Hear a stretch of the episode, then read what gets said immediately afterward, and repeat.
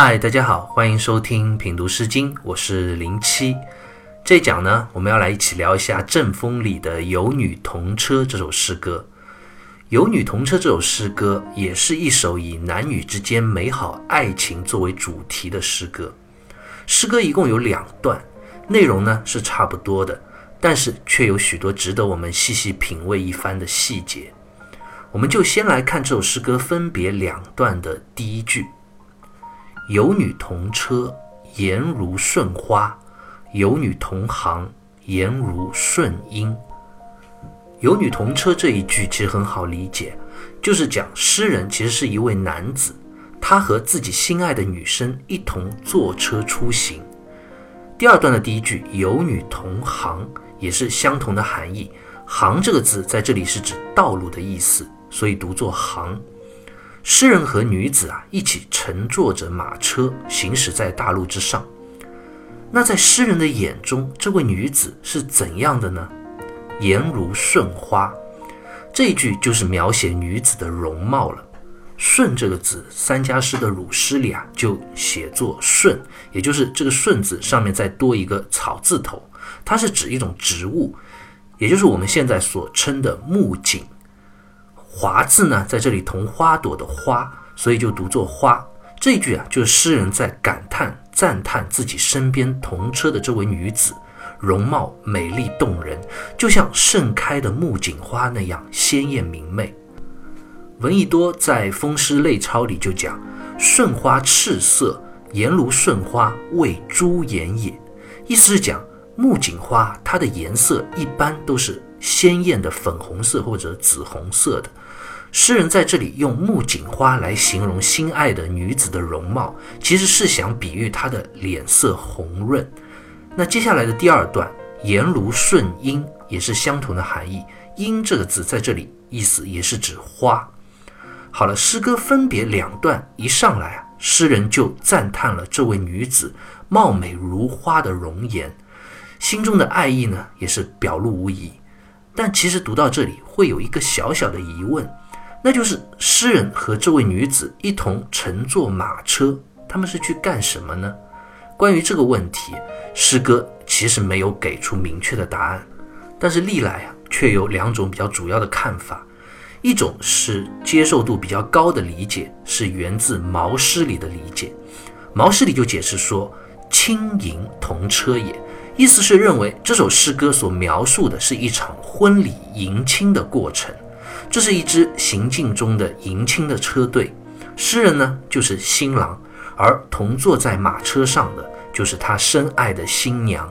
诗人望着新娘，心中愉悦，幸福无比，因此就写下了这样一首诗歌。另一种看法是认为这首诗歌所描写的其实就是一对普通的恋人，男女青年共同驾车出游。那至于到底是迎亲还是遨游，我们也一起往下接着读诗歌。大家通过细致的品读，仁者见仁，智者见智，各自去找到自己所理解的答案。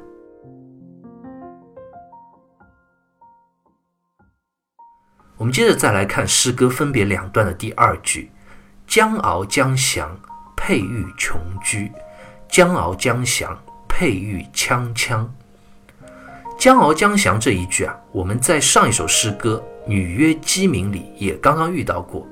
翱翔这两个字原本的意思是指鸟儿自由飞翔的状态，在这里呢引申为外出遨游之意。所以我个人猜想啊，将翱将降这个用法可能是当时郑国比较常用的一个描写出游的习惯用语，所以。这首诗歌很有可能就是一首描写男女青年一同驾车出游的诗歌。诗人和自己心爱的女子驾着马车，自由自在地在乡间的大路上奔驰遨游，心中啊特别的愉快。上一句诗歌描写了这位女子如同木槿花一般鲜艳明媚的容貌，其实是从视觉的角度来描写诗人对女子的爱慕和心中的喜悦之情。而这一句呢，则是要从另外一个角度，从听觉的感受来描写了。佩玉琼居，琼居二字，我们在之前木瓜一诗里啊就介绍过。琼，毛诗里就解释为玉之美者，意思就是美丽的玉石。居这个字呢，《说文解字》里就解释为佩玉名，指的就是随身佩玉的一种。古代啊，有身份的贵族男女都会随身佩戴玉石作为装饰。这首诗歌因为是以描写这位女子为主的嘛，当然也就是指的是这位诗人心爱的女子她身上所佩戴的玉石。当然，佩戴在身上的玉石很多时候也不只是一块，有的时候是一串或者好几块。这样乘坐在马车之上，随着马车前进颠簸，玉石之间也会有节奏的碰撞，发出清脆悦耳的响声。所以诗歌接下来第二段就讲到佩玉锵锵，这个“锵”字在这里通铿锵有力的“锵”，是一个象声词，表示玉石相互碰撞之声。诗人在这里描写女子身上所佩戴的玉石。当然也是从另一个侧面来赞美这位心爱的姑娘。首先，精美精致的玉佩也是非常美丽的装饰物。我们现在有一个很常用的成语啊，叫“如花似玉”，就是讲如果你要形容一个人非常美丽的状态的话，最好的比喻就是用花和玉这两样东西来比喻。诗人啊，也在这首诗歌里把这两样东西都用齐全了。诗歌第一句，诗人就描写这位女子像花儿一样明媚动人，而这一句呢，又描写了她身上所佩戴的美玉。当然，诗人心中的这位姑娘也一定像这精致美丽的玉佩一样温柔而润泽。那从另外一个角度来看，其实美玉和花朵之间还是有所不同的。首先，花是一种从静态的角度形容女子动人的容貌之美。而碰撞出声音的玉佩呢，则是从一种动态的角度去描写，从听觉的角度去描写这位姑娘在行动时的优雅的美感。其次啊，花一般只是用来形容外表的艳美，而美玉则不只是外表的润泽无瑕了，玉还有许多内在的优秀品质。我们在之前的诗歌里就曾经讲到过。古人经常用玉来比喻君子美人，因为玉有五德。大家如果不记得啊，可以再回头去复习一下《魏风》里的《竹竿》这首诗歌，里面就讲到了玉有五德。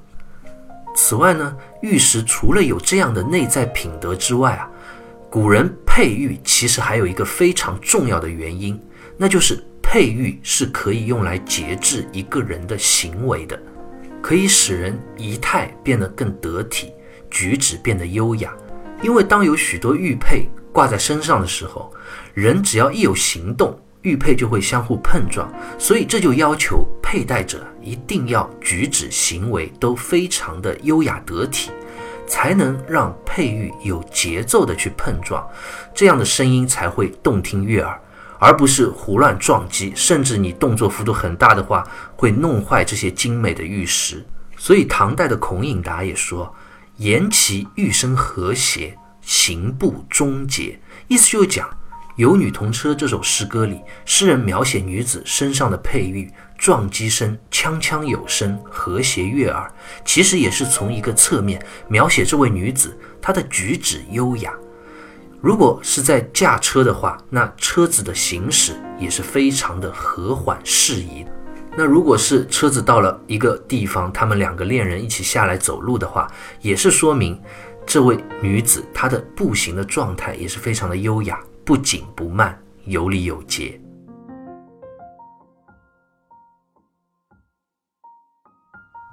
我们刚刚读了诗歌两段分别的前两句。如果细心的读者一定会发现，这两句中，诗人虽然都是在赞美与自己同车的这位女子，但其实在文字上还是有所递进的。第一句是着重描写这位女子美丽如花的容颜，而第二句呢，则是用玉，不仅写出了女子外貌和随身配饰之美啊。更进一步从外表之美写到了这位女子内在的温润如玉、有礼有节的内在品质。因此，第二句其实是一个文学上的过渡，让诗歌从诗人心爱的女子的描写，慢慢从外表过渡到了内在。而诗歌两段之后的最后一句呢，则是进一步实写女子她内在的性情品质之美了。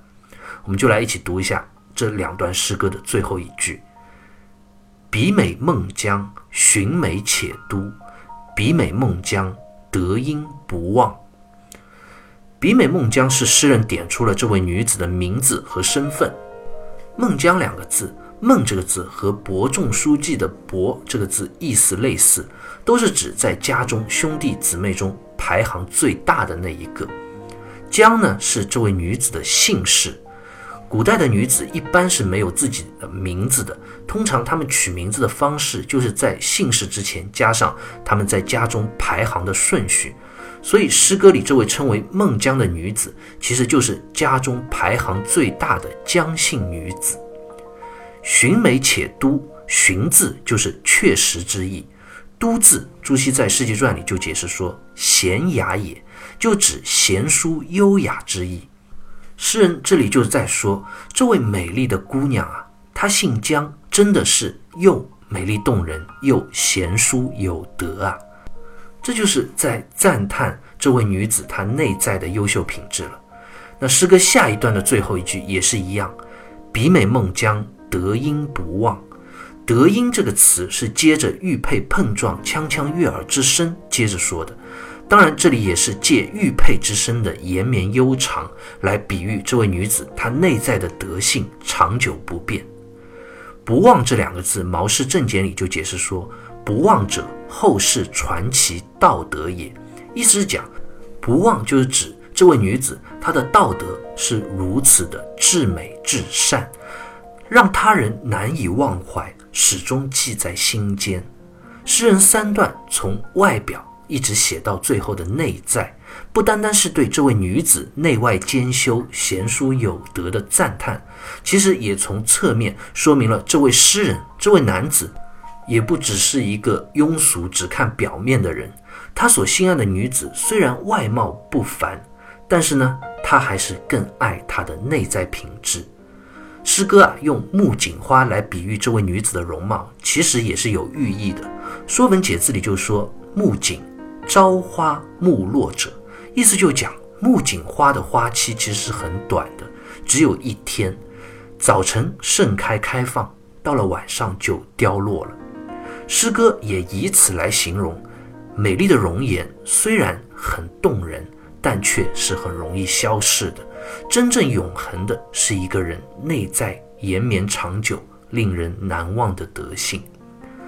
《论语》里就讲“贤贤易色”，意思是说，选择爱人应该注重品德，而不是注重容貌。其实讲的也正是这个道理。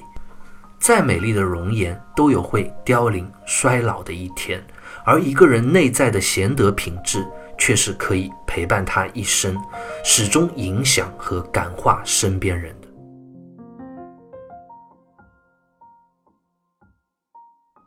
《有女同车》这首诗歌读到这里，我们就读完了。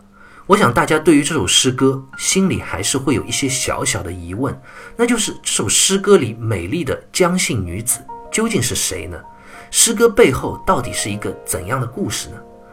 诗歌一开始啊，我们就讲过，以往啊，对于这首诗歌的诠释，基本上都是源自毛诗的理解，认为这首诗歌讲述了一个婚礼迎亲的故事。